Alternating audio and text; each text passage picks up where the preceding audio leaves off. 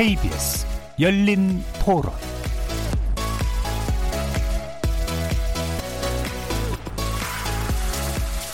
안녕하십니까. KBS 열린 토론 정준희입니다. 검찰의 여러 가지 권한이 너무 막강하다 보니까 공수처법은 반드시 통과를 해야 된다고 생각합니다. 따로따로 또뭐 정쟁할 것 같고 같이 처리하는 게 좋을 것 같아요. 공수처법은 뭐 아시다시피 검찰의 무리한 수사라든가 뭐 이런 것들 때문에 견제 장치가 필요할 것 같고 선거법은 중소정장도 좀 참여할 수 있는 기회를 줘야 되는 것 같고 그래서 그것도 필요한 것 같고. 저는 만 18세부터 하는 거는 동의를 해요. 자기 자기한테 불리하다고 해서 반대를 하는 건 좀 아니라고 생각을 합니다. 일단 뭐 최대한 합의를 해야 되는 것 같은데 계속 지지부진하게 끌고 간다는 측면이 좀 보이는 것 같고 내년 총선이나 이런 것 때문에 더 서로 약간 파워 게임을 하는 거 아닌가 각자가 원하는 것들이 있을 것 같은데 그거를 잘 조정해야 되지 않을까요?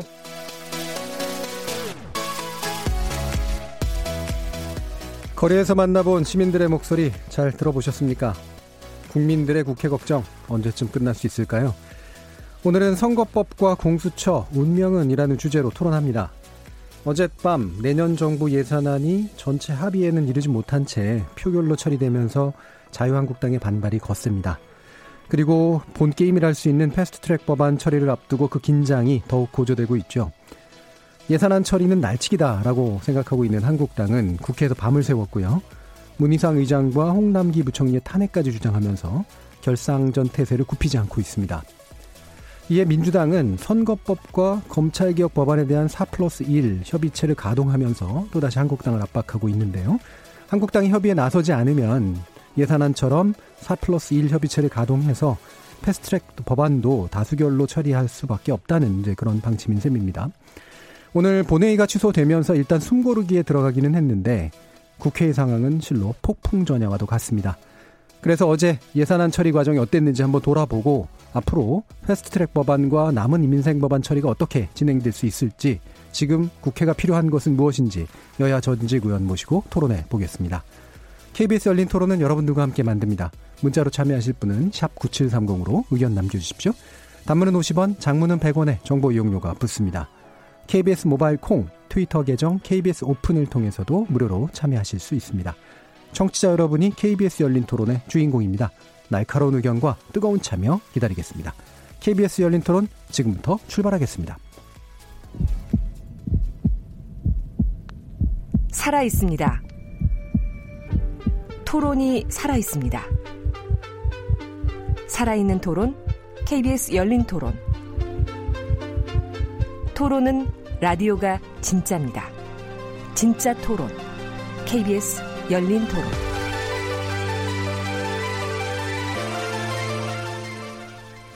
자, 그럼 오늘 함께 해주실 논객 소개해 드릴 텐데요. 4 플러스 1도 아니고요. 예, 뭐 여야 3당을 모은 것도 아니고 두 분만 모셨습니다. 최민희 전 더불어민주당 의원 나오셨습니다. 안녕하세요. 최민희입니다. 자, 그리고 김희정 전 새누리당 의원 모셨습니다. 네, 반갑습니다. 김희정입니다. 선거법과 공수처, 운명은이라는 주제로 함께하는 KBS 열린 토론 이 시간 영상으로도 함께 하실 수 있는데요. 유튜브 들어가셔서 KBS 일라디오 또는 KBS 열린 토론 검색하시면 지금 바로 저희들이 토론하는 모습 영상으로도 보실 수 있습니다. 구독 많이 눌러 주시고요. 의견도 많이 부탁드립니다. 생방송 놓치신 분들 위해서 팟캐스트 나중에 준비되어 있고요. 매일 새벽 1시에 재방송도 합니다. 자, 이렇게 KBS 열린 토론과 함께할 방법까지 안내해 드렸고요. 오늘 토론 주제 선거법과 공수처 운명은 본격적으로 시작해 보겠습니다. KBS 열린 토론. 자, 일단 간단히 어제 국회 상황 지켜보신 부분에 대해서 평가를 해볼 텐데요. 말씀드렸던 것처럼 예산안이 이제 결국은 다수결 처리가 됐습니다. 한국당은 상당히 강력히 반발을 했고 원천 무효까지 이제 주장하고 있는 상황 어떻게 보시는지 일단 최민희 의원님. 우선 그 심재철 원내대표의 전략 이 좀 안 맞았다고 봐야 되는 네. 것이죠. 그리고 이게 원내대표가 여야 합의를 했는데 그 자당 의총에서 거부되면 굉장히 어려운 상황인데 그런 상황이 벌어진 것입니다. 네. 그래서 네. 어, 처음부터 그 관록의 오선 의원이 음. 스타일을 좀 구기신 것이긴 한데요. 어, 저는 그 정치를 하다 보면 이런 일도 저런 일도 있기 때문에 음. 그거에 너무 연연하지 말고 빨리 그 다음으로 넘어갔으면 좋겠습니다. 예. 네, 그래서 특히 그 선거법하고 공수처법은 필리버스터도 하시고 다 하시되 예. 민생 법안만 따로 빼서 빨리 음. 처리를 하는 게 어, 자유한국당에도 좋고 국민께도 좋지 않을까 예. 이런 생각입니다. 전체적으로는 예산안과 관련하여서는 어, 이인영 의원 의원은 이인영 대표는 인내 리더십 을 인정받은 거고 음. 심재철 원내대표는 전략 차질을 빚은 거고 예. 이렇게 봅니다. 어, 4 플러스 2 협의체를 결국 이끌어낸 이인영 대표는 어쨌든 인내를 통해서 만들어낸 거고 지금 신임 원내대표이신 심재철 의원은 이제 첫 무대 등장이 전략 실패로 좀 된 것 같다라는 평가시네요. 어떻습니까, 김 기자님? 저는 이거 이번 국회를 통해서 리더십 평가하기 전에 예. 의회 민주주의는 죽었다라고 음. 생각합니다. 음.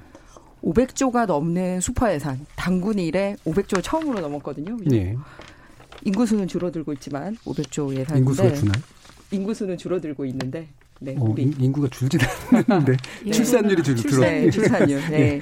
그래서 500조 예산에 야, 자기 돈이면 이렇게 하겠냐. 음. 그런 생각이 들어요. 왜 그러냐면 어떤 예산안인지 예산안에 대한 자료 자체가 국회의원들에게 손에 가지도 않은 상황에서 예. 그냥 통과가 됐다라는 거죠. 음. 그런데다가 제안 설명도 없고 토론도 없고 그리고 두 번째는 제가 의회 민주주의 죽었다라고 얘기하는 이유는 뭐냐면 국회에서는 공식적으로 예산안을 다루기 위한 공식 기구와 절차라는 게 있어요. 예. 예산 결산 특별위원회라고 예. 그죠. 그런데 예산 결산 특별위원회 없이 완전히 뭐 듣도 보도 못한 4 플러스 1. 그런데 그 사회는 현재 정당으로 구성되지조차 않은 예. 그런 임의 단체까지 들어가 있어요. 뭐 창당 준비를 하고 있는지 아닌지 뭐 그런 상황이고 그리고 원내 교섭 단체 중에서는 야당 중에서는 유일하게 바른 미래당이 들어가 있는데 바른 미래당에서는 원내 대표는 공식 기구로 3당 그 논의에 가 있고 원내 대표도 아닌 사람이 들어가 있어요. 그러니까 4 플러스 1이 도대체 국회법 어디에 어떤 식으로 해서 되는지 궁금해요. 그래서 앞으로도 모든 상임위원회에서도 예결위뿐만 아니라 이런 식으로 그냥 몇 명이 뜻맞으면 다 국회 본회의까지 올라갈 수 있는 그런 상황이 되지 않을까. 그게 걱정이고요. 예. 또 다음으로는 가계 예산을 짤 때도 왜 세입 규모가 먼저 결정이 돼야지 예. 세출 규모가 결정이 되고 국가 예산도 그렇게 돼 있어요. 어제 송원석 의원이 토론을 통해서 제안하신 예, 분이죠. 국회 구, 아니 원칙이 그렇게 돼 예. 있어요. 국가 세출에 대한 심사를 먼저 하고, 그러니까 세입에 대한 심사를 먼저 하고 그 다음에 세출을 하기로 돼 있거든요. 그러니까 얼마가 들어와야지 얼마가 나갈 수 있는데 아니 들어올 구석과 관련된 법안이 통과도 안 된 상태에서 이제 예. 나가는 거 먼저 했단 말이에요. 그런데 이제 또 자기 예산이면 이렇게 하겠냐라고 얘기한 이유는 뭐냐면 슈퍼 예산 500조를 하기 위해서 60조 적자 예. 어. 국채 발행하는 거. 국채 발행. 예. 빚내 가지고 음. 그 부담이 다 넘어가지 않습니까? 그래서 내용상으로도 문제가 있고 음. 절차상으로도 듣도 못한 보도 못한 국회 예결위도 없이 예. 예, 이렇게 된 부분에 대해서 의회 민주주의는 죽었다 예. 이렇게 생각합니다. 자, 그럼 쟁점으로 바로 들어갈게요. 지금 방금 지적하신 것처럼 일단 절차 예결위에 저- 거치지 않았다. 그 다음에 어, 세출에 관련된 법안이 먼저 됐고 세입에 관련된 법안이 먼저 처리했어야 되는데 외로 순서가 뒤집혔다. 이런 지적에 대해서는 어떻게 보시나요? 그 우선 예결위원장이 김재원 의원이세요. 자유한국당. 그래서 이 예결위가 열리지를 않았습니다. 예. 그러니까 이건 예결위원장의 직무유기인 것이고요. 음. 그래서 예결위가 이제 정부 안에 대한 이제 수정안이죠. 예. 국회 안을 만들지를 못했습니다. 그러니까 예결위가 김재원 의원이 소집을 안한 건가요? 네, 음. 소집을 하질 않았습니다. 음. 그래서 어 저도 대단히 안타깝게 생각하는 것이 예결위가 열려서 예. 어, 꼼꼼하게 예산안이 여야에 의해서 검토되었어야 했는데 그러니까 예결위가 안 열리니까 어쩔 예. 수 없는 것이었죠. 그러니까 일단은 이건 예결위 전체 직무유기인 음. 것이죠. 그다음에 지금 4 플러스 1에 대해서 어, 몇 가지 말씀을 하셨는데 첫째 교섭단체 중심이 아니었다든가 예. 그다음에 창당 준비위가 들어갔다. 그래서 음. 자격 논란이 일어나는데 이거는 국회법과는 상관없는 말씀이세요. 음. 국회법 95조에 보면 어, 예산안에 대한 수정안은 50인 이상 국회의원이 모이면 수정안을 만들 수 있습니다. 예. 그러니까 이게 4 플러스 1이라는 건 언론이 붙인 형식적 네이밍이고 예. 국회의원 50명 이상이 수정안에 동의하면 그것이 국회법에 따라 예산안에 대한 수정안으로 예. 예, 확정 수정안으로 확정될 수 있는 것이거든요. 정부가 낸 거에 대한 국회 예, 수정안. 국회, 그래서 수정안이라고 예. 표현을 합니다. 그런데 이번에 발의된 수정안은 162명의 국회의원이 발의하셨어요. 예. 그렇기 때문에 그 수정안으로서 적법한 절차를 따른 것이다. 근데 이제 자유한국당이 어, 자꾸 4 플러스 1, 4 플러스 1을 하는 거니까 언론이 편의상 쓰는 거거든요. 여당도 그렇게 얘기를 했습니다. 아니, 그러니까 사 편의상 플러스 4 일이라고. 플러스 1이라고 쓰는 거예요. 예. 그러니까 언론이 그렇게 쓰니까 그4 플러스 1이라는 네이밍이 어, 하나의 뭐 네이밍처럼 됐는데 그, 그 자체는 여야 간 협상을 한다는 의미고 예. 수정안은 어, 162명의 국회의원이 발의한 것이다. 음. 그래서 적법하다. 이렇게 교섭단체나 이런. 데가 반드시 이렇게 그 들어가야 된다는 거 아닙니다. 그냥 예. 정당 간의 협의를 위해서 4 플러스 1이 만들어졌으니까 예. 4 플러스 1 자체가 불법이다 마, 마다라는 말 자체가 음. 별 의미가 없는 것이죠. 그다음에 음, 예결위 안을 올리기 전에 관련 부수 법안들이 먼저 통과되지 않았다라는 예. 부분은 사실 뭐 이것도 과거에도 그런 적이 있기 때문에 예. 예, 이게 뭐 필수 사항은 아닙니다. 그래서 음. 이렇게 된 원인에 대해서도 사실은 국회 상황이 굉장히 어려웠고 이런 상황에서 일어난 일이고요. 그 다음에 저는 자유한국당이 왜 예산안까지 걸고 넘어갔을까? 음.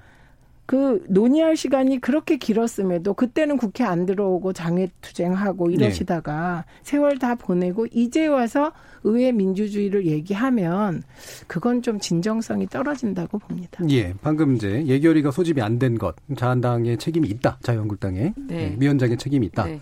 그다음에 4 교섭- 플러스 1. 예, 사플라이스는 교섭단체라든가 이런 데들이 참여하는 형식이 아니라 기본적으로 정당 간 협의를 이끌어내는 형식이고 법 국회법상의 문제가 없다.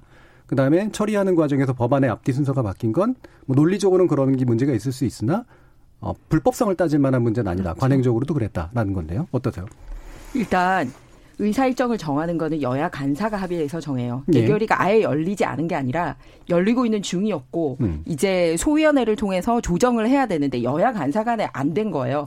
그래서 이 부분에 대해서 좀 안타깝게 생각을 하고 있는 게 뭐냐면 예. 뭔가 함께 논의를 하겠다라는 생각을 하고 있어야 되는데 음. 그게 일방적으로 위원장이 안 연다고 해서 안 열리는 게 아니라 여야 간사 간에 합의가 돼야 된다라는 거예요. 음. 그러면서 별도로 예결위를 열 수 있도록 해주는 게 아니라 4 플러스 1이라는 임의적인 기구를 가지고 왔단 말이에요. 예. 그러면은 어, 원 외에는 정당이라는 게 있어요. 그런데 네. 굳이 국회에는 원내 교섭단체라는 거를 만든 이유가 뭐냐 하면 20명 이상의 의원들이 모여서 이렇게 의사 일정을 할때 서로 조정을 하기 위해서 그냥 정당을 두지 않고 20명 이상의 의원으로 원내 교섭단체를 두게 하고 있기 때문에 예. 과거에 김대중 대통령이 왜 김종필 그쪽 당이랑 할 때 왜 서로 의원 꺼져서라도 원내 교섭 단체를 만들려고 했던 게 모든 국회 정신이 협의고 그 협의의 기본이 원내 교섭 단체로 되어 있기 때문에 그렇습니다. 근데 정신인가요? 말씀처럼 불법의 문제인가요?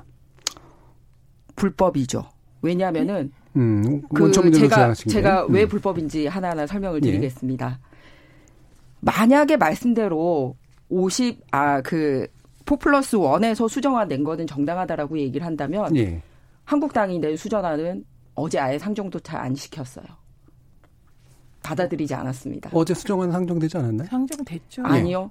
부동의 해가지고 아예 아, 상정도 안 부동의에서 되고 그러니까 그 수정, 그러니까 예산 네. 수정안. 예. 여, 그 한국당이 한 한국당 의원 수도 50명 넘어섭니다. 예. 그런데 보통 수정안이라고 하면 그냥 의원들이 정부 안에서 낸 수정안을 얘기하는 게 아니고요.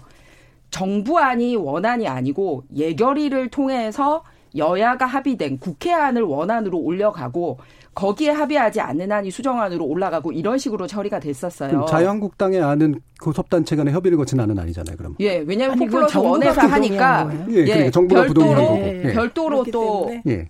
냈는데 그러니까 그 안을 만들 때도 그럼 교섭단체 간 협의가 필요하다는 얘기인데, 근데 사실은 그럼 그러니까 약간 왜 논리적으로 안. 논리적 모습. 제가 말씀드렸듯이 포플러스 원을 올리니 그리고 예. 한국당 안이 없다고 자꾸 여당에서 얘기를 하니까 예. 그러면은 이것도 같이 논의를 해보자라고 얘기를 했는데 자기들이 한 포플러스 원은 수정안이다라는 이름으로 올려주고 음. 한국당에 대해서는 수정안으로 받아들이지 않는 그런 이중적인 행태를 취했다라는 거예요. 아니 이거 그리고 또 하나 하고 넘어가야 될 것 같아요. 왜냐하면 지금 부동의한 주체가 정부입니다. 그렇죠. 네. 정부가 네. 부동의하면 아니 올라갈 수가 없죠. 그런데 역시 그, 정부 얘기 나왔으니까 계속 아니, 말씀드릴게요. 아니, 정부 그건 형식을 말씀드리면 네. 정부가 부동의한 것이고 그러면 이제 이미 김희정 의원님은 그 자유한국당 혼자 만든 거는 다른 교섭단체가 안 들어왔으니까 그것 자체가 불법이기 때문에 정부가 동의할 필요가 없는 것이죠.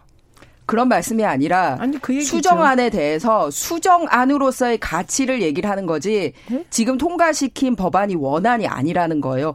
국회 원안이 되는 부분에 있어서는 협의가 필요하고 수정안은 협의되지 않은 안들도 올라가고 있습니다. 아니에요. 그런데 정부가 동의해요. 그러니까 지금 이제 핵심 쟁점은 이 예산안에 대한 정부가 제출한 원안에 대해서 국회가 어쨌든 수정안의 형식으로 내는 거잖아요. 네. 그 내는 과정에서 한국당이 배제된 채 맞습니다. 3 플러스 1로 만들어진 게 불법이라고 얘기하시는 거잖아요. 그렇죠. 예. 국회법을 예. 위반할 소지가 있고 해석의 여지가 있다라고 보는 거예요. 왜냐하면 자유한국당 교섭단체 불법이잖아요.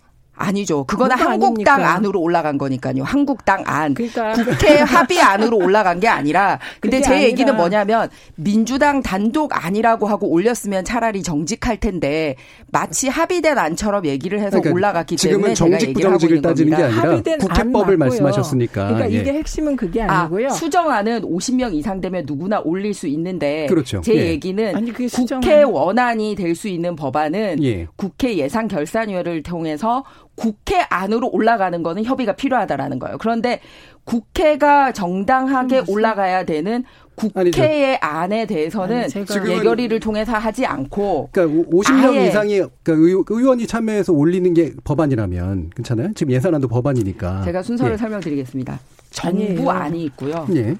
정부 안을 그대로 올리는 게 아니라 예. 국회 예산결산위원회를 통해서 예. 국회가 만든 안을 올려요.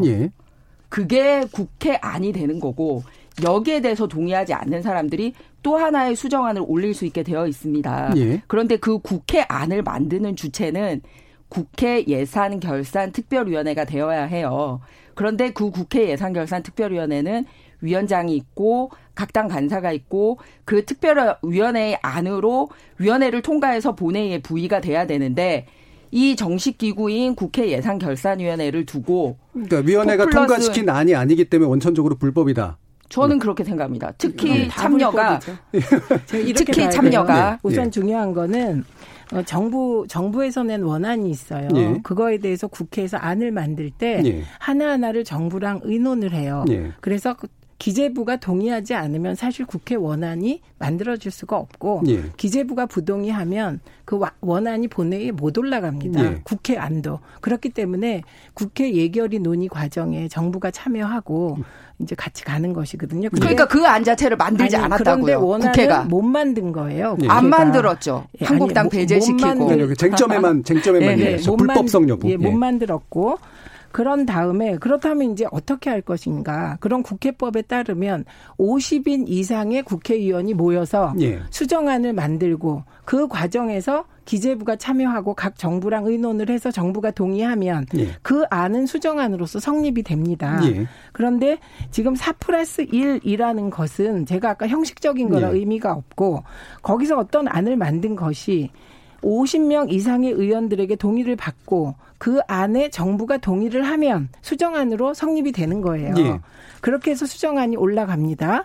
그런 그런데 자유한국당의 경우 뭐 자유한국당 혼자 50명이 넘잖아요. 예. 그러니까 수정안을 만들 수 있어요. 냈죠. 그런데 예. 그게 본회의에 못 올라간 이유는 다른 당들이 동의하지 않아서가 아니라 정부가, 정부가 부동의했기 때문입니다. 예. 그러니까 이거는 그 예산 논의 절차에 따라서 정부 동의 없이 어떻게 수정안이 만들어집니까? 예. 그렇게 된 것이기 때문에 이건 절차를 어, 갖추지 못한 거죠 요건을 본회의 요건을 예, 예 여기서 이제 봐야 예, 되는 그 겁니다. 지금 그 법상 해석이 이제 충돌이 되는 건데 음. 김정희 의원께서 만약에 그렇게 판단하신다면 원천 무효라고 해서 이 법적인 문제로 걸어버리면 되지 않나요? 네, 지금 여러 네. 가지 왜냐하면 뒤에 다룰 음. 우리가 패스트 트랙 법안에도 마찬가지로 원천 무효가 되는 이유가 뭐냐면 사보임을 불법 사보임을 통해서 올라간 부분이라든지 사개 특위에서 180일을 채우지 못하고 올라간 부분이라든지 예. 이런 것들이 뒤에서 또 주제에서 다루도록 하겠습니다. 예. 말씀드렸듯이 이번에 예산 결산 특별위원회를 통과하는 것도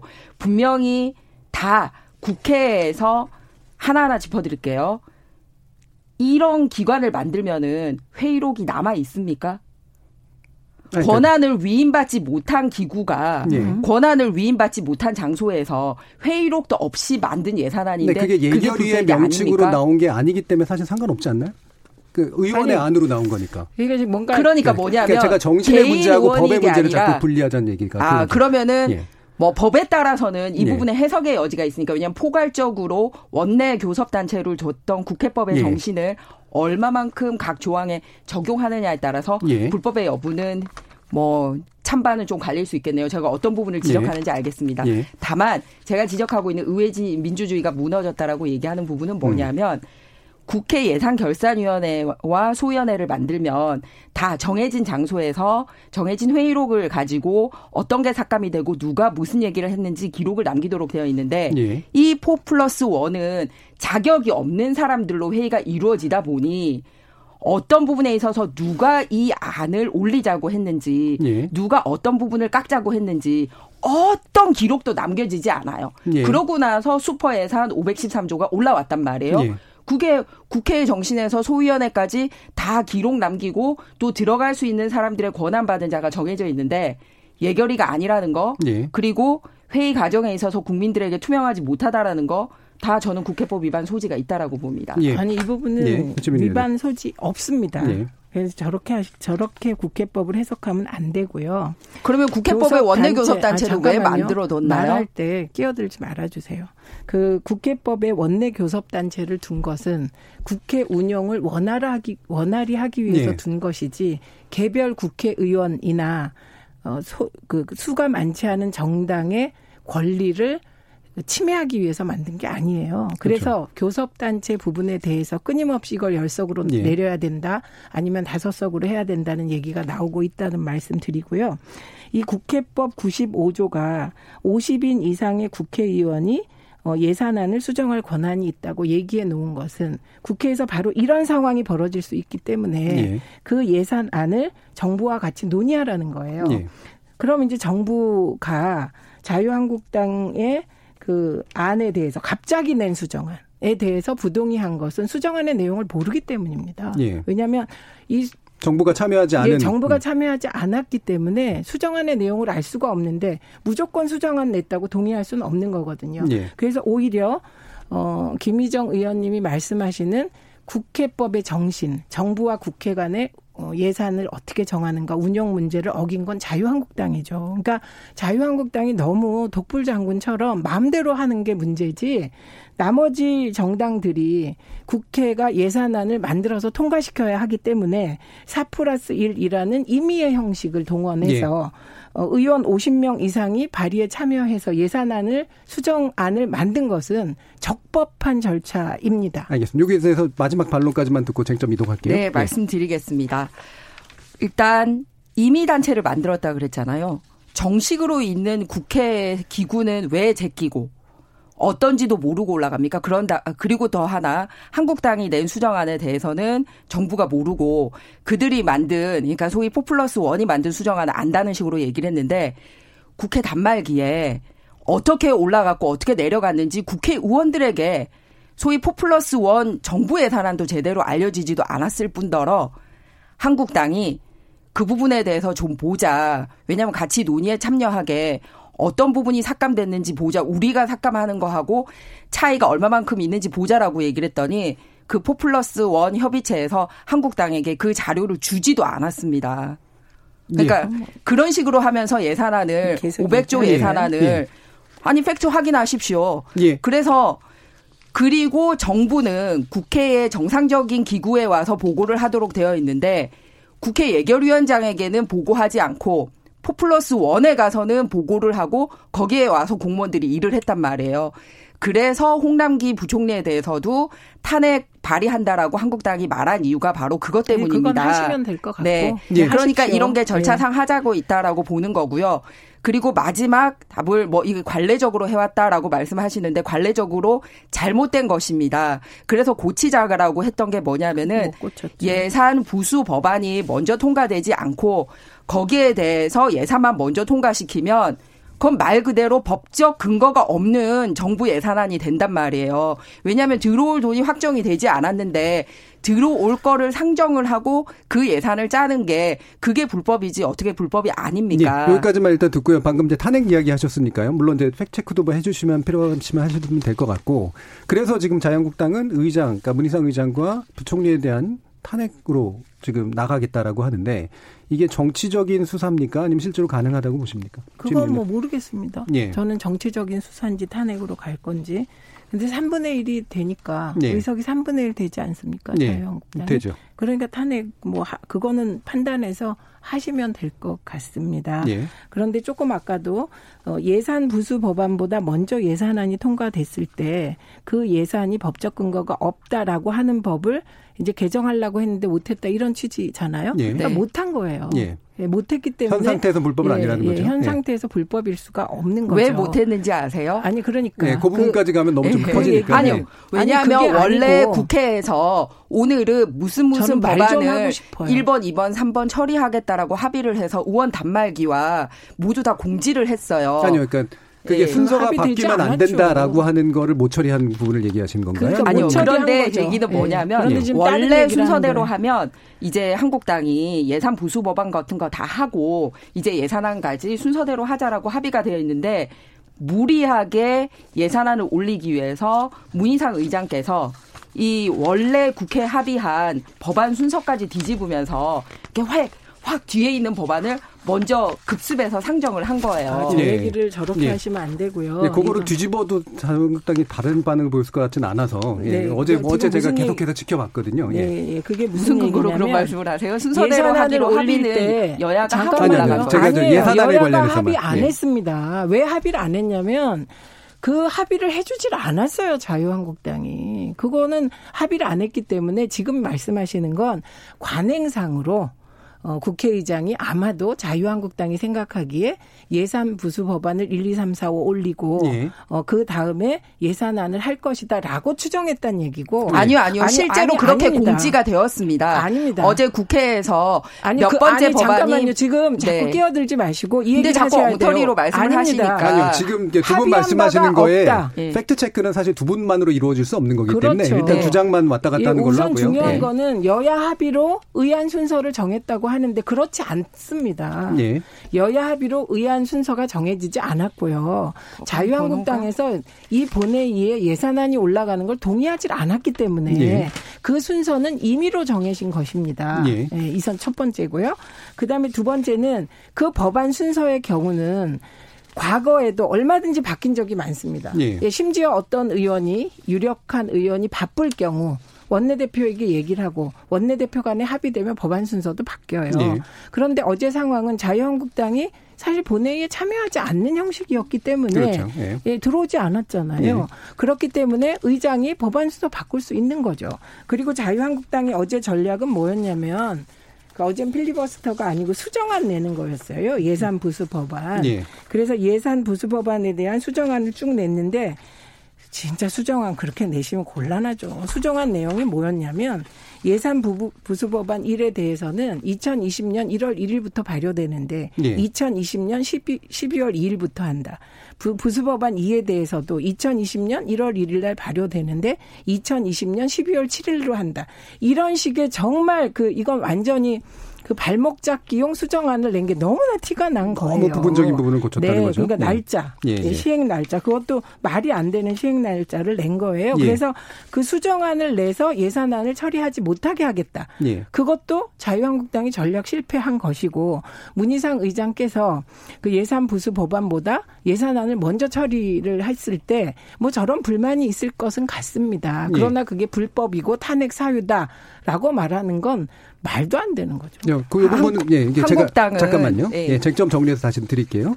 왜냐하면 이게 결국은 이제 김정 의원 이게 탄핵이 가능하다라고 이제 보시는 거고 그럴 만한 게 충분히 불법적이라고 보시는 거기 때문에 근데 약간 구분해야 되는 게 탄핵을 일단 해서 탄핵을 결정하는 건 국회의원들 다수의 결정에 의해서 만들어지는 거잖아요. 불법 여부하고 일단은 무관하게. 그다음에 이거를 불법이다라고 이제 주장을 하기에는 국회법을 어겼다라고 하는 쪽으로 또한 가야 되는데 이 두 가지 부분에 대해서 마지막으로 반론하시죠. 탄핵에 대해서 네. 한국당이 내도 지금같이 예산안도 밀리는데 무슨 실효성이 있겠습니까? 네, 그렇죠. 다만 국민들에게 얼마만큼 잘못되는지를 알리기 위한 네. 그런 행위로 탄핵이라 말이 나온 것 같습니다. 예. 제가 말씀드리는 거는 뭐냐면 국회가 열리기 전에 우리 최민희 의원님도 국회의원 해보셨으니까 잘 알겠지만 보통 오늘 무슨 무슨 법안이 몇 번으로 올라간다고 1바, 1번은 무슨 법, 2번은 예. 무슨 법 이렇게 다 공지가 됩니다. 예. 여야 합의로 하고 그렇게 했는데 어제 어 예산안은 제가 확인해 보니까 136번에 들어가서 공지가 되어 있었네요. 예. 국회 본회의 시작하기 직전까지. 그래서 한국당은 끝까지 협상을 해서 이 136번 가기 전까지 협상을 하고 싶었던 거예요. 어, 마지막까지 어디까지 이- 이렇게 줄였냐 하면은 지금 삭감안이 통과된 거는 1조 2천억 원이고 한국당이 양보해서 양보해서 1조 6천억까지 내려왔거든요. 예. 그러면 이제 4천억 원의 갭을 고 법안 할 동안에 충분히 할 수 있는데 예. 그 4천억 원의 갭을 기다려주지 않고 136번을 앞에 있는 예상 부수 법안들 다 얻고 기습적으로 예. 136번에 있던 거를 앞으로 땡겨서 의장님이 올렸다라는 거예요. 예. 그런데다가 그 수정안에 대한 지점이요. 그 예. 아니요. 그러니까 그 얘기는. 사유. 탄핵 사유 사유는 불법이어야 되니까. 그러니까 탄핵 사유는 그 송남기 부총리에 대해서 탄핵 사유를 얘기한 거고요. 저는 지금 의장님에 대해서 의장. 얘기하고 아니, 있습니다. 문희상 의장님도 탄핵한다 그랬어요. 자유한국당이. 저는 지금 문희상 의장님에 대해서는 탄핵까지 얘기하지 않았습니다. 그러니까 그게- 의장님이 뭘 잘못했는지에 대한 설명을 그러니까 마저 할 수 있도록 불법- 도와주십시오. 불법이란 건가요? 그래서 예, 예. 일단 예, 먼저 얘기하시죠. 예. 예, 136번에 있던 거를 그러, 다른 예산이 통과되지 않은 예산 부수 법안이 통과되지 않는 상황에서 기습적으로 1번으로 올렸단 말이에요. 예. 그러면 의장님은 중립적인 입장을 지키지 못했어요. 더군다나 순서를 바꿔서 올라갔다 하더라도 제안 설명이라도 제대로 해주고 예를 들어서 어 본회의도 어, 속기록에도 없고 예결위에도 올라오지 않았기 때문에 그 포플러스 원에 직접적으로 참여하지 않았던 대부분의 200 200명 넘는 290여 명의 의원들은 무슨 내용인지 모를 거예요. 그런데 그 부분에 대해서 수정안이 의원들에게 의안도 깔리기 전에 이게 통과가 됐어요. 예. 500조 넘는 예산이. 알겠습니다. 그러니까 제 예. 얘기는 이게 정말 자기 돈이라면 500조 넘는 예산을 이렇게 어디다 쓰는지도 모르고 또 들어올 구석이 없는데도 60조씩이나 빚을 내 가지고 예. 알겠습니다. 하겠느냐라는 문희상 의장에 대해서는 정치적인 책임이 있다라는 말씀을 드리고 싶습니다. 예, 그러니까 방금 제가 이제 드렸던 쟁점에 대해서만 축소시켜서 마지막 이야기를 좀 들을 왜냐하면 새로운 사실을 얘기하셨기 때문에 그 새로운 뭐냐- 사실이 하나 나왔죠. 예, 예, 예. 그그 사실은 부분 뭐냐면 지금 이제 예. 1조 2천억 원, 1조 6천억 원, 4천억의 차이다. 예. 네. 그래서 그게 곧 된다 이렇게 말씀하셨잖아요. 이게 그렇게 될 수가 없어요. 왜냐하면 예산안이라는 게 한 항목을 줄이잖아요. 한 항목을 늘리잖아요. 그거를 즉시 한 시간 만에 보고 어떻게 할 수가 그러니까 한 없어요. 시간만이 아니라 그거를 협상하는데 하루도 못 기다려 주나요? 예, 그러면은 일단 여기 들- 들어야죠. 예. 정기국회 마지막 날이 12월 10일이었어요. 예. 어젯밤 12시였습니다. 어젯밤 12시가 지나면 그냥 정기국회가 끝나고 종료돼 버리는 거예요. 그러면 그런 상황에서 어 12시까지 통과를 시켜야 하기 때문에 최소한 정기국회 전엔 통과해야 되지 않겠습니까? 예. 예, 통과해야 되는 상황에서 4천억을 다시 줄이는 방안을 하려면 그게 최소한 13시간이 걸립니다. 예. 그러니까 저 4천억 얘기는 정기국회 전에 예산안을 통과시키지 못하게 하기 위해서 예. 나온 안이라는 거예요. 예. 그러니까 차이는 4천억이지만 어느 항목에서 줄였는지 다 봐야 될 거 아닙니까? 예. 그러면 그 항목, 그 줄인 항목이 들어 있는 모든 그 부목의 예산 안에 대해서 다시 심사해야 되잖아요. 예. 그렇기 때문에 저건 말하자면 물타기 전략이 실패했다. 그리고 그 물타기 전략을 간파했었다. 이런 말씀을 지금 하고 있는 그런 예. 것이고요. 예. 그다음에 자유한국당 전략 그거 아까 청취자들께서 약간 좀 처생소해서 말씀드리면 왜 자꾸 136번을 1번으로 올렸다 이렇게 예. 얘기하는 거냐면 그 어제 올라간 민생 법안들 중에 민생 법안들 대부분은 자유한국당이 필리버스터를 걸어놓은 안들입니다. 예.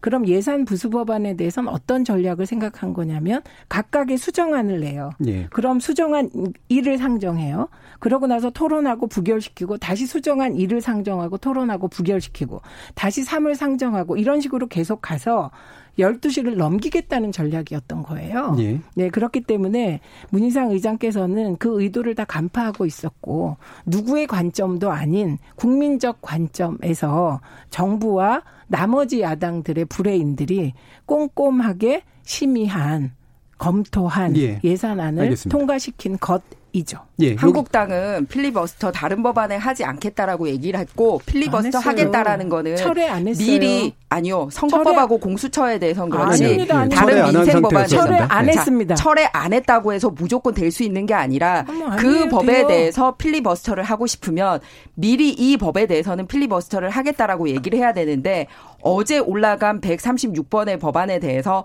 필리버스터를 하겠다라고 한 적이 없어요. 다만 확인해 보시기 바랍니다. 아니요, 아니, 네. 그게 아니라 선거법하고 공수처법에 대해서는 포기한 적이 없지만 다른 법안에 대해서 필리버스터 신청이 되어 있지 않았습니다. 아니, 어제 철회를 하지 않았기 때문에 그건 얼마든지 아니요 불가능합니다. 미리 거예요. 얘기를 해야 됩니다. 아닙니다. 네, 여기서 여기까지만 딱 자, 여기까지만 끊고요. 자 그만하겠습니다. 자, 예. 그러면은 네. 그만하겠습니다. 예. 왜냐하면 그러니까. 예산안 문제 가지고 지금 일부 새로운 사실이 나온 부분에 대해서 더 왔다 갔다 하는 건 괜찮은데 계속해서 네. 이제 얘기가 반복되면 안 되기 때문에 지금 한국당 주장하는 부분 또 한 가지로 넘어갈게요. 어, 이를테면 지금 이 부분은 한번 좀 짚어야 될 것 같은데, 어, 이 이른바 4 플러스 2 협의체에 참가한 의원들의 지역구 예산을 확보하는 식으로 활용됐다라는 그런 주장을 하신단 말이에요. 내용을 보면은 이제 예를 들면 뭐 이해찬 대표의 지역구인 뭐 해줬고 뭐 줬고 이런 식으로 가는데 어떻게 보세요, 최민희 의원? 우선 요 대본에 보면 예. 사프라이스 일에 참여한 정당들만 나와 있는데요. 예. 어, 제가 알기로는 이 예, 사프라스 일에 협의가 진행되는 중에 자유한국당에서도 예. 정부 안보다 추가되는 말하자면 쪽지 예산 비슷한 것이죠. 예. 그것이 어, 접수됐고 일부 통과된 것으로 알려졌습니다. 그래서 심지어 예. 어, 장석춘 의원은 그렇죠. 저도 그 내용 봤는데 예, 구미에 예. 295억 원 로봇 인력 양성 기관이 유치됐다고 음. 한쪽에서는 예산안이 무효라고 불법이라고 예. 홍남기 경제부총리를 탄핵하겠다고 하는 자유한국당 의원이 다른 쪽으로는 아, 나 구미에 295억 원 예산 땄다. 이렇게 홍보 보도 자료를 냈 더라고요. 예. 예. 그리고 뿐만 아니라 김재원 의원 지역구는 무려 정부 예산보다 100억이 더 증액됐습니다. 예. 그래서 저는 어, 이 부분은 어, 이해찬 의원님이 이해찬 대표가 5억 증액했는데 김재원 의원은 100억 이거든요. 예. 예. 그래서 어 이게 증액된 부분에 대해서 지역구 예산 증액 부분 이게 주로 SOC 예산에서 증액된 예. 거예요. 예. SOC 정부 예산이 22조 3천억이었거든요. 예. 그런데 23조 2천억 원이 통과됐습니다. 예. 그러니까 9천억 원이 증가됐거든요. 예. 그래서 이 9천억 원에 대해서는 이렇게 몇 명 뽑아가지고 하지 말고 음. 9천억 원 전수조사해서 예. 어떤 의원이 몇 억 갔는지 예. 밝히고 나서 토론하기를 기대하고요. 어쨌든 음. 제가 본 건 이해찬 의원은 5억 늘어났는데 김재원 의원은 100억 늘어났고 어, 장석춘 의원은 295억을 땄다고 저렇게 하고 있다. 예, 그러니까 지금 제 말씀처럼 이게 다섯 개 주체들의 그 지역구에만 추가로 예산이 배정됐다라고 하는 게 나머지는 예산이 배정이 안 된 것처럼 이제 느껴지기 때문에 그렇지 않다라는 지금 주장을 하신 거잖아요. 어떻게 보세요? 일단 그 제가 앞서 굉장히 정해진 기구에서 속기록을 남기고 누가 어떻게 느리고 줄였는지에 대한 기록을 남기도록 국회가 되어 있다. 예. 그렇기 때문에 그 부분이 빠진 게 상당히 불법성의 소지가 있다라고 말씀드린 예. 게 이런 식으로 어 소위 국민의 예산을 짬짬이 예산으로 그러니까 그 비밀 밀실 참가한 자기들끼리 이렇게 나눠 가지는 거를 방지하기 위해서 그런 거거든요. 이렇게 예산이 확보된 건 어떻게 알았을까요? 아니 저, 이제 통과가 됐으니까 아니, 이제 저희가 보는 거죠. 그래서 제 얘기는 뭐냐면 예, 예, 예. 그래서 굉장히 나쁜 관행으로 생각을 하고 있기 때문에 예. 그러니까 소회의에서도 다 속기록 남기고 이제 어떻게 하는지 다 공개하자라고 예. 얘기를 한 거고 정식 기구를 통해서 하자라고 하는 예. 이유도 바로 그것 때문입니다. 그런데 정부 어, 아니 국회에서 포플러스 원이라고 소위 원내 교섭 단체도 아닌 사람들 예. 어 그리고 원내 교섭 단체에서도 자기 당 실제 대표는 한국당이랑 민주당이랑 협의를 하러 내보내고 네. 그런데 자기들끼리는 또 다른 데서 이 협의를 하고 있었던 거 아니에요. 그런데 하필이면 이 의원들 이외에도 늘어난 의원들이 있다라는 거는 뭐 설명을 해 주셨으니까 알겠습니다. 네. 그런데 공교롭게도 여기에 참여했던 의원들 전원이 SOC 예산을 정부안보다 다 느렸다라는 거예요. 예. 그런데 그 느린 기준이 이제 국회 와가지고 17.6%를 늘렸대요. 정부안 대비 SOC 예. 예산을. 그런데 거기서 가장 큰 혜택을 본 사람들이 이제 여기에 참여했던 사람들 대부분이라는 거죠. 그러니까 이해찬 대표님이라든지 우와. 윤호중 사무총장이라든지 민주당 간사 전해철 의원님이라든지 또 바른미래당에서는 오신환 대표는 공식적으로 한국당이랑 하는 협의체에 참여해 있는데 그러니까 여기 김관영 의원이 또 저기 원내대표도 예. 아니면서 여기 왔더라고요. 그러니까 이분들만 그러니까 한그 예산을 늘린 건 아닌 건 맞는 것 같은데 예. 이분들에게 이분들 집중됐다. 예산은 예. 빠짐없이 다 들었다라는 예, 거죠. 예, 예. 예. 그러니까, 그러니까 역시 예. 국회에서 해서는 안 되는 대표적인 일들을 이 불법 협의체에서 또 예, 똑같이 그 했다라는 두 가지를 지적하신 거 하나는 일단 불투명해서 몰랐다라고 하는 거고 두 번째로는 일단 드러난 거를 보면 결국에는 잘은 모르겠지만 이분들에게 훨씬 더 특혜가 집중되는 것 같다라는 얘기잖아요. 이분들에게는 예. 한 분도 빠짐없이 예. 다 지금 갔다라는 겁니다. 저거를 뽑아가지고 한 예. 거거든요. 그렇죠. 그래서 제가 말씀드리는 것은 아까 제가 9천억이 늘었다. 예. 원래 정부 안보다 SOC 예산이 9천억이 늘었습니다. 그래서 이 9천억 원이 누구에게 배분됐는지 금방 나와요. 그래서 그 9천억 전수조사에서 토론을 해보자. 예. 다만 제가 확인한 바에 따르면 김재원 의원이 100억이고 예. 이해찬 대표는 고작 5억이더라. 이 예. 말씀을 드린 것이고 예. 그다음에 지금 왜 어떻게 확인이 불가능하다. 확인되죠. 음. 왜 확인이 되냐? 정부 원안이 있고요. 그렇죠. 정부 원안에 통과된 예산을 대비하면 어느 지역구에 누가 있는 지역구에 몇 억이 갔나 다 알 수 있습니다. 예. 그리고 또 하나는 그럼 앞으로 그 속기록 필요 없다는 말씀이신가요? 음. 그동안에 이런 예산안이 쪽지 예산으로 느는 과정의 속기록이 국회에 남아 있을까요? 없습니다. 그동안도 왜 없다는 얘기를 들었어요. 왜 네. 없게요? 공식적인 예결위 회의에선 이런 거 한 적이 없고 음. 예결위 소위에서도 한 적이 없습니다. 예. 예. 어디서 하냐? 소소소위라는 걸 만들었어요. 각 예. 당의 그 간사나 뭐 각 당이 지명한 예. 한두 명으로. 월요일에도 그런 지적이 있었습니다. 예. 그래서 예. 소소위를 열어서 쪽지 예산을 다 받습니다. 거기서 나눠 먹기 한 거. 한 번도 기록으로 남은 적이 없습니다. 예. 그렇기 때문에 어 그 문제 저는 모든 게 투명해야 된다 이런 예. 입장이고 그리고 이번에 그 통과된 예산이 정부안보다 늘어난 부분 있잖아요. 그 부분에 대한 명확한 근거가 예. 적혀 있어야 된다는 거에 동의. 동의. 그런데 이번에만 그 무슨 뭐 책임을 물을 수는 없는 것은 그동안에 예. 그동안에 여야가 합의해서 여야라고 하면 안 되죠. 자유한국당과 민주당이 합의해서 연 예결위에서도 이런 쪽지 예산 증액 부분은 한 번도 기록에 남겨져 있는 적이 없어서 예. 늘 예결이 끝나고 나면 어떤 얘기가 나왔냐 소소소위를 왜 하냐 예. 쪽지 예산 없애자 이런 얘기가 나왔다는 점 예, 예 아울러 말씀드립니다. 그래서 여기, 바꿨어요 예, 예, 절차를 어떻게 바뀌었냐 시간상 여기서 여기까지 듣고 이제 중간에 넘어가야. 되거든요. 예. 그 예전에는 원래 자기 상임위원회에서 논의되지 않았던 거를 예. 결이 가서 최민희 의원이 말씀하셨던 소소소위에서 예. 뭐 공식 속기록도 없이 그냥 끼어드는 식으로 늘어났어요. 그래서 이번에 예결위 관련 규정에서 어떻게 바꿨냐 하면 상임위원회에서 다루지 않은 부분을 예결이나 그 위 절차에 가서 새롭게 못 넣도록 바꿨단 말이에요. 예. 예. 그런데 이번에 늘어난 예산들 보면 상임위원회에서 통과되지 않은 상당수 예산이 들어가 있는데 어제 통과됐기 때문에 지금은 이제 구체적으로 음. 무슨 예산이 어떻게 들어갔는지 분석들을 하고 있습니다. 알겠습니다. 다만 예. 이제 눈에 띄게 포플러스 원 협의체에 참가한 지역구 의원들 예산을 봤더니 공통적으로 다 이렇게 SOC 예산을 늘렸더라. 예. 그리고 전체 국회 예산은 예. 9천억 원이다라는 예. 말씀을 드리는 일단 여기서 겁니다. 끊을게요. 예. 네. 하나는 사실 확인을 해야 될 것 같은데 짧게만 해주십시오. 예. 상임위에서 예산을 되게 증액해요. 예. 그럼 이게 기, 그 예결이 가면 잘라버려요. 예. 그런데 이 상임위 예산에 올라간 것들 중에도 반드시 해달라는 쪽지 예산이 있기 때문에 예. 이건 근본적으로 막기는 굉장히 어려운 거죠. 음, 현재 구조는 못 막는 상태다. 근데 규정을 알겠습니다. 그렇게 만들어 줬습니다. 예. 알겠습니다. 그거 안 지킬 예. 규정하고 안 맞는 건 맞습니다. 예, 예 알겠습니다. 자, 지금 어 여러 가지 논의들이 뜨겁게 오갔는데요. 어 뒷부분 또 패스트 트랙 관련된 논의도 해야 되니까 일단 여기서 한번 네. 끊고 어그 청취자들 보내 주신 문자 한번 또 듣고 가겠습니다. 정희진 문자 캐스터. 네, 안녕하십니까. 문자캐스터 정의진입니다. 선거법과 공수처, 운명은에 대해 청취자 여러분이 보내주신 의견 소개해드리겠습니다.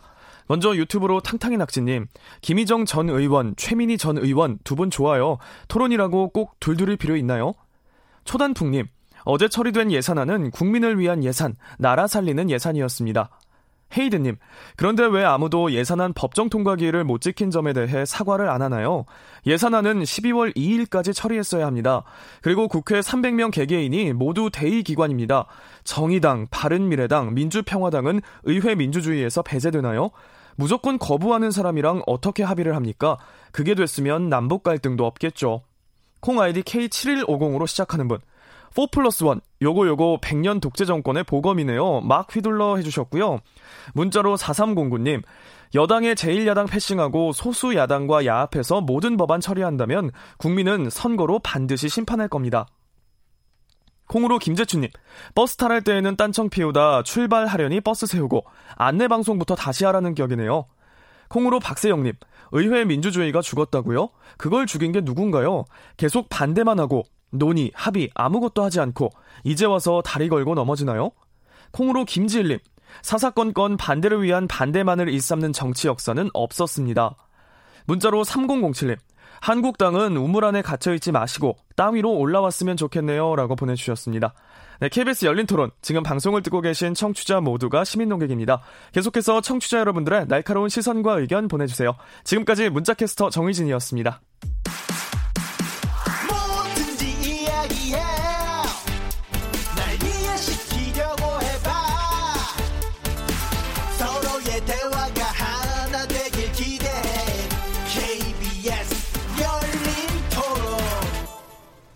KBS 열린 토론 선거법과 공수처 운명은이란 주제로 김희정 전 새누리당 의원 그리고 최민희 전 더불어민주당 의원 두 분과 함께 하고 있습니다. 이 시간 영상으로도 같이 하실 수 있는데요. 유튜브에서 KBS 일라디오 또는 KBS 열린 토론 검색하시면 지금 바로 저희들이 토론하는 모습 영상으로도 보실 수 있습니다. 자 후반부 토론 바로 이어갈 텐데요. 어, 지금 패스트트랙 법안이 또 어떻게 될 것인가라는 문제까지도 이제 우리가 논의를 해야 되기 때문에 지금 일단 이제 자유한국당은 음, 강하게 맞겠다. 그리고 황교안 대표는 이제 농성에 돌입하는 이제 그런 상태입니다. 어, 이 방식이 아까 이제 최민희 의원은 일단 아쉽겠지만 일단 인정하고 뒷부분에 있어 뭐 필리버스터하건 뭐건 어떻게 했으면 좋겠다라는 말씀 하셨잖아요. 김희정 의원 보시기엔 이렇게 나갈 것 같은가요? 일단 그 예산안에 대해서도 그렇게 음, 이제 삭감 부분에 대한 의견이 좀 달랐던 네. 부분인데도 네. 이런 식으로 포플러스 원을 가동을 해서 통과를 하는데 선거법하고 공수처법은 이해관계가 훨씬 더 첨예하단 말이에요. 네. 그렇다면 과연 한국당이 막는다고 막아질까 네. 국회 수적으로 밀리기 때문에 그건 쉽지 않을 것 같습니다. 네.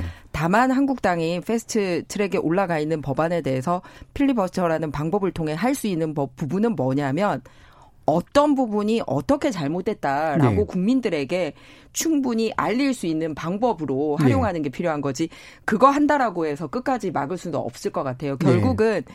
민주당에서 이제 이렇게 게임의 룰과 관련된 거라든지 권력 구조 개편과 관련돼서는 제일 야당을 파트너로 인정을 하고 함께 가겠다는 의지가 있지 않는 이상은 예. 한국당이 어떤 수를 쓴다 한들 그게 막아지겠습니까? 그런 예. 생각이 듭니다. 그러니까 결국 현재는 국민들에게 부당함을 알리는 방식으로서의 저항뿐이 없다. 이렇게 이제 그렇습니다. 그게 예. 그거랑 이제 조금 더 시간이 걸리지만 한 가지 더 있는 부분은 뭐냐면 예. 국회법 해석의 여지가 남아 있는 부분이 있는데요. 예. 뭐냐면 처음에 그 선거법하고 올릴 때 국회 회기 중에는 이렇게 상임위를 그러니까 그러니까 사보임, 사보임 예, 사임하고 네. 보임하고 못하도록 되어 있는데 예. 사임하는 쪽에서 원하지도 않았는데 보임을 시켜서 즉 전학갈 학생이 예. 예, 원하지도 않았는데 이렇게 뭐 그냥 임의적으로 예. 보냈던 거가 예. 있었잖아요. 그러니까 그 불법 사보임에 의해서 통과가 된 거를 과연 예. 이제 인정을 해줄 거냐, 예. 법적 요건을 갖춘 통과로 볼 것이냐라는 부분하고, 예. 그 다음에 공수처 법안 같은 경우는 사개 특위에서 180일 동안 묵혀서 있어야지 이제 패스트트랙 올라갈 수 있게 되는데 예. 그 일수를 다 채우지 못했어요. 그리고 패스트트랙에 올렸기 때문에 이렇게 예. 두 가지 원천적으로 절차상 문제가 있는 부분 이런 것도 충분히 문제 제기는 해볼 수 있을 네. 것 같습니다. 문제 제기를 하는 건 당연히 뭐 할 것 같은데 이게 이제 결국은 그러면 사실은 사전에 막을 수는 없기 때문에 만약에 통과된다면 통과된 이후에 예를 들어 위헌 신청을 한다거나 뭐 이래야 되는 거 아닌가요? 그러면? 그런데 말씀드렸듯이 예. 이제 예산도 정기 국회를 별도로 두고 있는 거는 예. 예산국회이기 때문에 그렇고 아, 아까 참 이 가장 뼈 아픈 얘기가 12월 2일까지 날짜 못 예. 지킨 거 그렇게 된 거잖아요. 그러면은 그 부분 이렇게 어, 날짜를 지키는 것도 중요하지만 합의를 해서 하는 것도 중요하고 절차를 밟는 것도 중요한데 어느 건 하나 다 못 건지지 않았습니까? 예. 그런데 자기들의 이해관계가 걸려 있는 선거법이나 공수처법에 대해서 과연 어느 한쪽이 통 크게 양보하지 않는 이상 예. 또 이런 식으로 4 플러스 1을 가동한다라면 그 가장 원하는 당들이 소수장들이거든요. 이거를 예. 선거법 예. 이런 거를 그리고 민주당은 공수처법을 원하기 때문에 결국은 주고받는 식으로 그러니까 야합이라고 얘기를 하죠. 예. 해결이 되지 않을까 그렇게 생각합니다. 알겠습니다. 예, 최민희 의원. 야합은 들려짠데 국회 안에서 이루어지는 일이죠. 그리고 그 아까 말씀하신 거는 무슨 얘기냐면 같은 임시국회 회기 중에 사보임을 못하게 돼 있다는 겁니다. 예. 그래서 이 부분에 대해서는 이미 자료가 다 나왔는데요. 예. 국회에서 통과할 때 그 법 조문의 내용은 임시국회가 같은 회기 안에 사보임을 못한다였어요. 예. 그런데 그, 그 사보임한 거, 그 최이배 의원인가요? 예. 사보임 대신 들어간 그 사보임은 임시국회 회기가 달랐습니다. 예. 예, 그, 그런데 이제 국회 현재 국회법상 조문이 같은이라는 글자가 빠져 있는데 이런 경우가 또 있었다고 합니다. 예. 그래서 이미 법률 해석을 받았는데 그럴 때는 법률안이 국회 본회 본회의에서 통과한 그 조문대로 간다. 예. 그래서 같은 회기 안에 사보임을 못하는 것으로. 예. 그러니까 지난번 사보임은 회기가 달랐어요. 같은이라는 글자가 없습니다 국회법에. 예, 네, 아니 원문, 지금 예, 얘기했잖아요. 예, 원문에는 그 있었습니다. 국회법에는 없었는데 예. 국회 본회의 통과할 때 원문에 같은이 있었답니다. 국회 원문에 통과할 때 그 행정 직원이 그냥 넣은 게 밝혀져서 아닙니다. 국회의장 권한으로 같은이라는 글자를 빼고 입법 예고도 되고 최종 아닙니다. 국회 법전에도 들어가 있습니다. 아닙니다. 그러니까 그거 아닙니다. 중요한 거는 현재 국회법에 국민들에게 아니라니까요. 공시된 국회법에는 같은이라는 글자가 없습니다. 그게 아니라 예. 이런 일이 또 있었다니까요. 예. 그래서 이거에 대한 법률적 해석까지 나와 있습니다. 그 해석에 따 르면 국회 본회의장에서 통과할 때그 예. 법조문 대로 하는 것이라고 합니다. 저도 법적 해석은 예, 그렇게 알고 그러니까 있습니다. 예. 법적 해석으로 볼 때 그 당시에 같은 회기라고 되어 있기 때문에 예를 들면 일기 임시회의 안에서는 회기가 지속될 때는 사보임을 못 하는데 예. 일기가 아니라 이기 임시회의 회기에서는 사보임이 가능하다. 예. 이렇게 법적 해석이 나와 있기 때문에 그거는 뭐 자유한국당에서 또 어디 가서 그 법적인 절차에 대해서 물어보시면 될 것 같고 예. 지금까지는 그렇게 판례가 나와 있다. 음. 어, 그거는 같은 이란 말씀을 글자가. 있을 때가 아니고요. 다른 조항이고요. 아닙니다. 이번 국회 이겁니다. 아니 이 아니라니까요. 국회에 대해서는 같은이라는 글자를 빼고 통과된 걸로 정리를 했기 때문에 아닙니다. 공지가 되어 있습니다. 속기록 살펴보시기 바랍니다. 아니라니까요. 속기록 살펴보시기 바랍니다. 아니, 제가 이렇게 예. 상당 부분 보도된 내용은 속기록과 예. 그다음에 국회 여기 제가 헌법하고 국회 관계법을 예, 들고 나왔어요.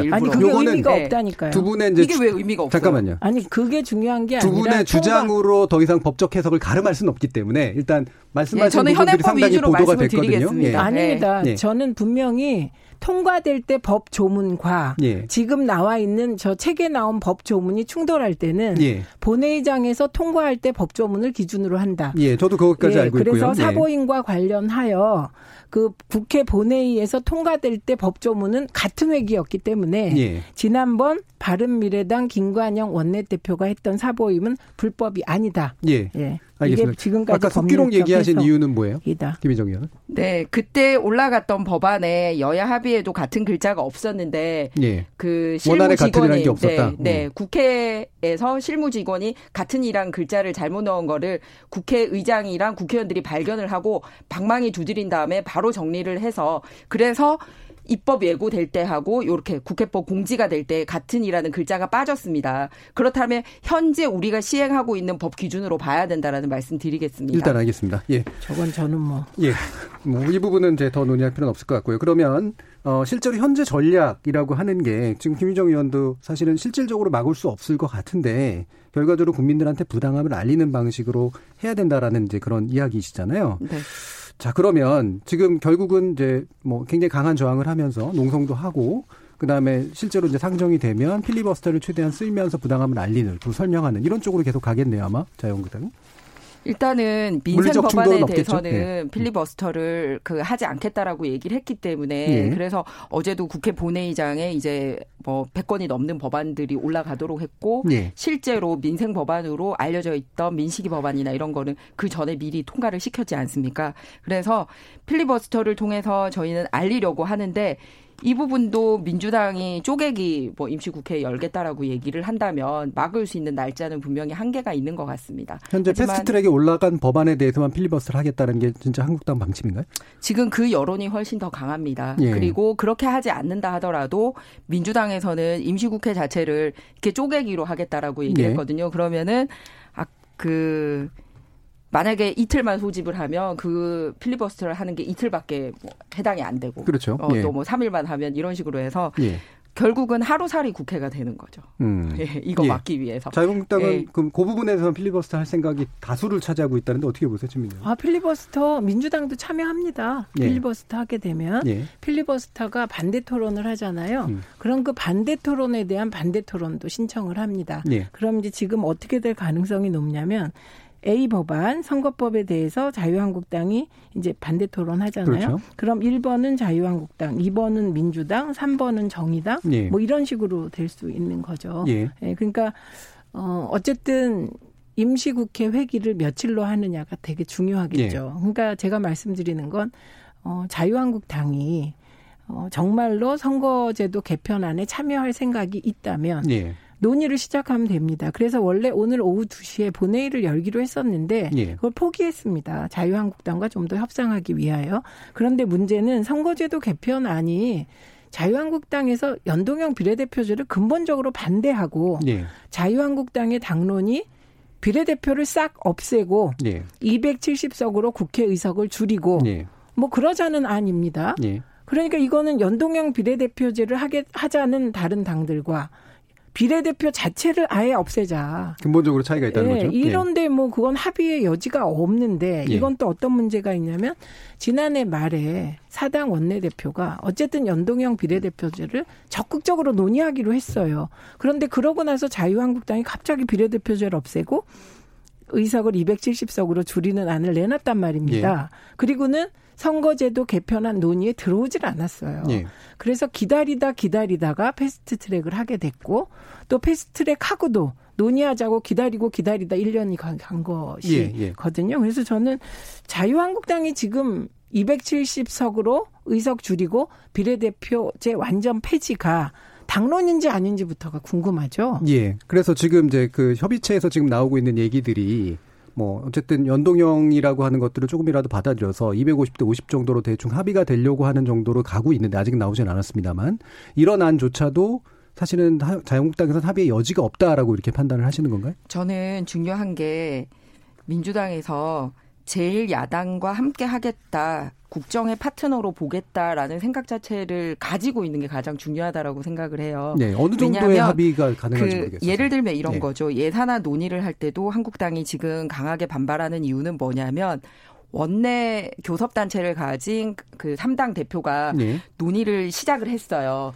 그러면 기존의 이 정상적인 절차인 3당 원내 교섭단체 대표가 논의를 시작하면 네. 기존의 그 임의 기구였던 포플러스 원에 대해서는 논의를 멈추고 거기서 했던 안을 이쪽으로 넘기든지 그렇게 해야 되잖아요. 네. 그런데 두 가지를 했어요. 하나는 논의도 멈추지도 않고 양다리를 거쳤을 뿐만 아니라 네.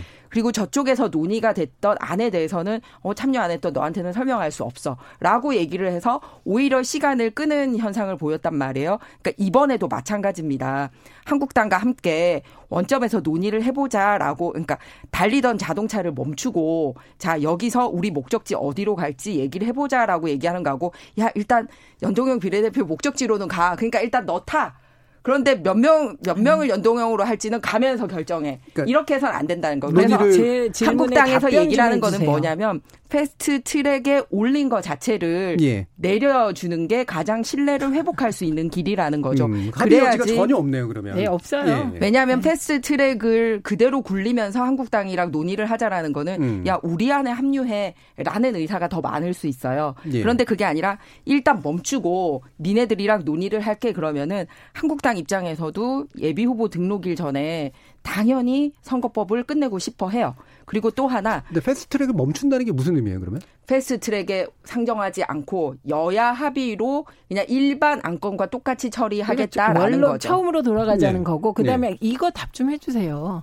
자유한국당 당론은 비례대표제를 폐지하고 의석을 270 석. 270석으로 하자는 게 당론입니다. 지금까지. 네, 지금까지 그런데 바꿀 수 있다? 연동형 충분히 바꿀 수 있습니다. 왜냐하면 음. 한국당이 가진 가치는 뭐냐면요. 1번 그 선거법하고 관련돼서는 국회를 300석 이상으로 늘리지 않겠다라는 거는 변하지 않아요. 그리고 두 번째는 비례대표 수를 지금보다 더 늘려서는 안 된다라는 거예요. 그리고 세 번째는 직접적으로 국민들의 의사가 반영이 되는 국회의원 수가 더 많았으면 좋겠다 하는데 워낙 연동형 비례대표제를 얘기를 하고 국회의원 수를 늘리고 또 비례대표를 늘리는 식으로 가다 보니 아닙니다. 한국당은 더 강하게 맞습니다. 지금 아닙니다. 정의당하고 아닙니다. 바미당 같은 경우는 공식적으로 국회의원 수가 늘어나는 거고요. 아닙니다. 아닙니다. 민주당 만약에- 절대 아닙니다. 그렇죠. 그런데 민주당과 함께 하고 있는 당은 그거를 공식화했습니다. 아닙니다. 이제 그 부분은 거의 정리가 돼서 예. 그래서 이제 얘기 선거 끝까지 얘기하게 250대 해주세요. 50으로 되어가고 그래서 예. 이 부분에 요약하십시오. 대해서 예. 의원 수를 늘리지 않고 비례대표 수를 그런 식으로 늘리지 않고 이런 식으로 한다면 한국당은 충분히 같이 할 생각이 있는 것 같아요. 뭐 제가 한국당 당론을 결정하는 사람은 아니지만 그러면 예, 그런 순서는- 생각들을 가지고 있습니다. 그러면 이제 순서는 이렇게 되는 것이죠. 일단 자유한국당이 270석으로 줄이고 예. 국회 의석수를 비례대표제를 전면 폐지한다는 당론을 폐기해야 되는 거죠. 그게 그래야- 동시에 이루어지면 되- 제일 좋겠죠. 아니, 그러니까 패스트트랙 내려오는 거랑 한국당 당론 지금 말한 그 당론을 폐지하는 게 동시에 이루어진다면 서로 신뢰가 이루어질 그러니까 수 있지 우선 않겠습니까? 일단 폐지해야 되고 그다음에 지금 250대 50 정도로 정리가 되고 있는 것은 비례대표 숫자를 늘린 것이 아니라 그냥 자연 발생적으로 지역구가 줄어요 지금 음, 안산에서 한 석 줄고 그다음에 이미 군포에서 한 네. 석 줄고 어 그다음에 이 서울 인근에서 한 석 줄고 또 대구에서 한 석 줄고 그다음에 늘어나는 데가 한두 군데 있고 또 호남에서 한두 석 이렇게 해서 그냥 자연 발생적으로 놔두면 지역구가 250석이 됩니다. 예. 인위적으로 늘리지 않으면 예. 그렇기 때문에 이 부분에 대해서는 별로 논의를 안 해도 되는 사안이죠. 예. 문제는 나머지 50석 비례대표에 대해서 연동률을 몇 프로 반영하냐. 예. 이 문제만 남은 거예요. 예. 그러니까 지금 말씀하시는 모든 논의를 원점으로 돌려라. 이럴 필요가 없는 거죠. 음. 왜냐하면 패스트트랙에 올라간 안도 여야 모두의 합의에 의해서 얼마든지 수정된 법안으로 예. 다 같이 재발의를 할 수가 있기 때문에 예. 예, 그런데 뭐 자유한국당도 선언하실 필요도 없다고 봐요 저는 음. 당론 우리 270석 포기한다 이거 사실 좀 거시기 하니까 그거 안 하셔도 되고 지금 남은 건 50명에 대해 비례대표 50명에 대해 50% 연동률을 적용하기로 지금 어느 정도 얘기가 예. 되어 가는데 그 50%에 동의하나 안 하냐 아니면 그 비율을 얼마까지 줄일 수 있냐 정의당은 그 비율 줄이는 걸 양보할 수 있냐 이런 예. 문제가 남아 있는 것. 같습니다. 이게 그러니까 어차- 패스트 트랙에 올라가 있는 거는 225 플러스 75에 100%를 기본으로 하고 있으니까 아, 50%죠. 그, 아, 이 50%. 50%. 그러니까 음. 225 플러스 75에 50%니까 그 상황에서는 논의하기가 힘든 상황이었다라는 그거는 말씀을 이미 드립니다. 그건 이미 예, 사실 알겠습니다. 없어진 걸로 제가. 아까 250대 50은 일단 얘기를 했기 때문에요. 그거 네. 가지고 합의가 가능한지 아닌지가 일단 쟁점이었는데. 그거는 합의가 될 것 같아요. 예. 저는 한쪽이 멈추고 한쪽도 뭐 멈추고. 비례대표 없었다는 거 멈추고 양쪽이 같이 합의가 가능하다라는 걸 보여줘서 신뢰 네. 회복하는 게 필요하다고 대, 봅니다. 대표를 하셔야 될 것 같은데 원내 대표.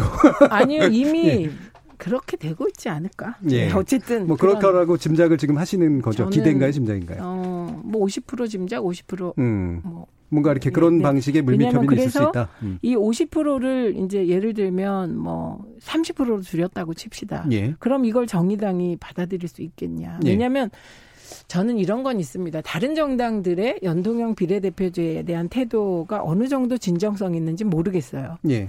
그러나 정의당은 민주노동당 때부터 거의 20년 가까이 연동형 비례대표제를 위해서 싸워온 정당이거든요. 그래서 거기에는 공익적인 요인이 좀 더 많다고 봐줘야 된다 이렇게 생각하거든요. 예. 근데 이제 만약에 어, 지금 50%는 제가 보기에는 정의당으로선 마지노인데 제가 보기엔 예. 정의당이 40%로 떨어졌을 때 그걸 수용한다면 저는 어쩌면 민주당은 더 힘들 거다. 음, 알겠습니다. 근데 정의당이. 한국당보다 훨씬 지지율도 낮고 국회의원 숫자도 작은데 그 의견에는 여당이 그렇게 귀를 기울이면서 제일 야당인 한국당의 의견에 대해서는 귀를 기울이지 않으니 답할까요? 그게 아니요. 참 안타깝게 이상- 왜냐하면 예. 저는 270석으로 의석구 줄이는 건 민주당 누구도 안 받아들일 것 같거든요. 예. 그, 그 부분까지 이제 됐고요. 지금 이제 아까 이제 김희정 위원께서는 어 결국은 뭐 부당함을 알리는 방식으로 갈 것 같다라고 얘기를 하시지만 지금 어쨌든 겉으로 나오는 거면 의원직 총사퇴니 뭐 이런 식의 의견까지도 나온단 말이에요. 강경한 의견까지 이게 실제로 그갈 가능성이 있다고 보시나요? 글쎄요, 그거는 현역 의원들의 결정사항이라 예. 원회에서 제가 가능성을 얘기하기는 쉽지 않을 것 같습니다. 예. 다만 국회의원으로서 할 수 있는 최적의 방법. 음. 은 원내에서 이렇게 활동하는 거하고 예. 또 원에는 원회대로 장외에서 할 수 있는 두 가지 방법이 다 있지 않습니까? 그러니까 만약에 진짜 민주당에서 살라미 전법으로 뭐 임시국회 하루씩 하루씩 소집하는 일이 벌어진다면 예. 뭐 여러 가지 극한의 카드도 생각할 수 있지만 그게 아니라 충분히 정말 어떤 게 부당한지 그러니까 방금 말씀드린 국회의원 의석수 늘리는 부분이라든지 또 연동형을 이런 식으로 하면 지역구에 국회의원 한 명도 없으면서 비례대표만 생기는 국회의원이 생긴다라든지 또 이게 대통령제 국가에서 대통령도 30% 40% 받고도 100%의 권한을 가지면서 그 대통령을 견제해야 될 국회는 연동형으로 해서 쪼개기를 하는 게 과연 이 힘의 균형상 맞겠는지 이런 여러 가지 얘기를 국민들에게 알려서 예. 판단을 해줄 수 있도록 하는 방법은 최대한 사용해야 되지 않을까 예. 그렇게 생각합니다. 알겠습니다. 그러니까 지난해 원내대표 간의 합의 사항이 뭐냐면요. 연동형 비례대표제를 적극적으로 논의하고 예. 그 후에 권력구조 개편을 논의한다였어요. 그렇죠. 근데 거기에 대한 또 해석이 타후 해석이 또 다르더라고요. 근데 그게 그렇게 쪽은. 가는 예. 거였거든요. 그런데 이제 앞에 연동형 비례대표제에 대한 논의에 자유한국당이 참여를 안 했기 때문에 권력구조 개편 논의에 대해서까지 논의가 나갈 수도 없었던 겁니다. 예, 패스트트랙에 했던 이유가 그런 거죠. 네. 예, 알겠습니다. 그러면 이제 시간이 다 돼서요. 마지막으로 한 1분 정도씩 여쭤봐야 될 것 같은데, 뭐 자유 발언에 더 가깝긴 합니다만, 어, 어떤 방식으로 최종 국회 마무리를 지을 것인가 예상해 주셔도 좋고, 또는 옳다고 생각하는 방향에 대해서 얘기해 주셔도 좋습니다. 이 부분은 김희정 의원께 먼저 들을까요? 네. 행정부는 독임제잖아요. 예. 혼자서 이렇게 결제를 하면 되는 게 책임을 가지고 있습니다.